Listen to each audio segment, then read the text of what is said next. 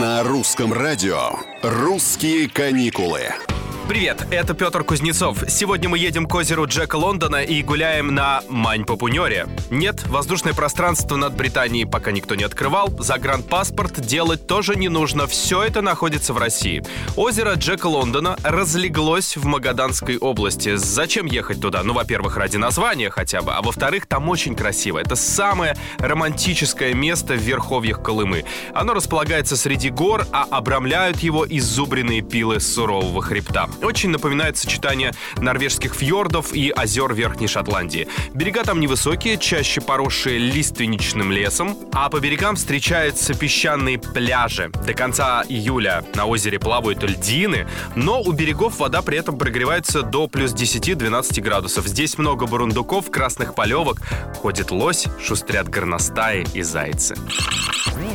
Наш ответ знаменитому Стоунхенджу. Не такие еще знаменитые столбы выветривания или Мань-Попунер на языке Манси «Малая гора идолов».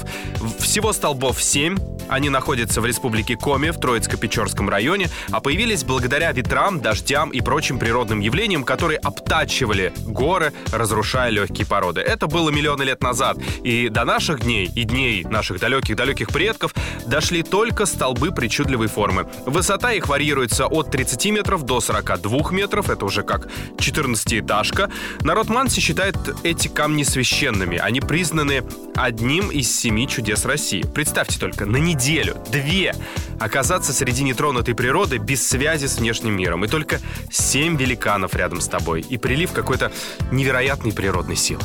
На сегодня все. Это «Русские каникулы». Здесь мы продолжаем путешествовать по нашей стране.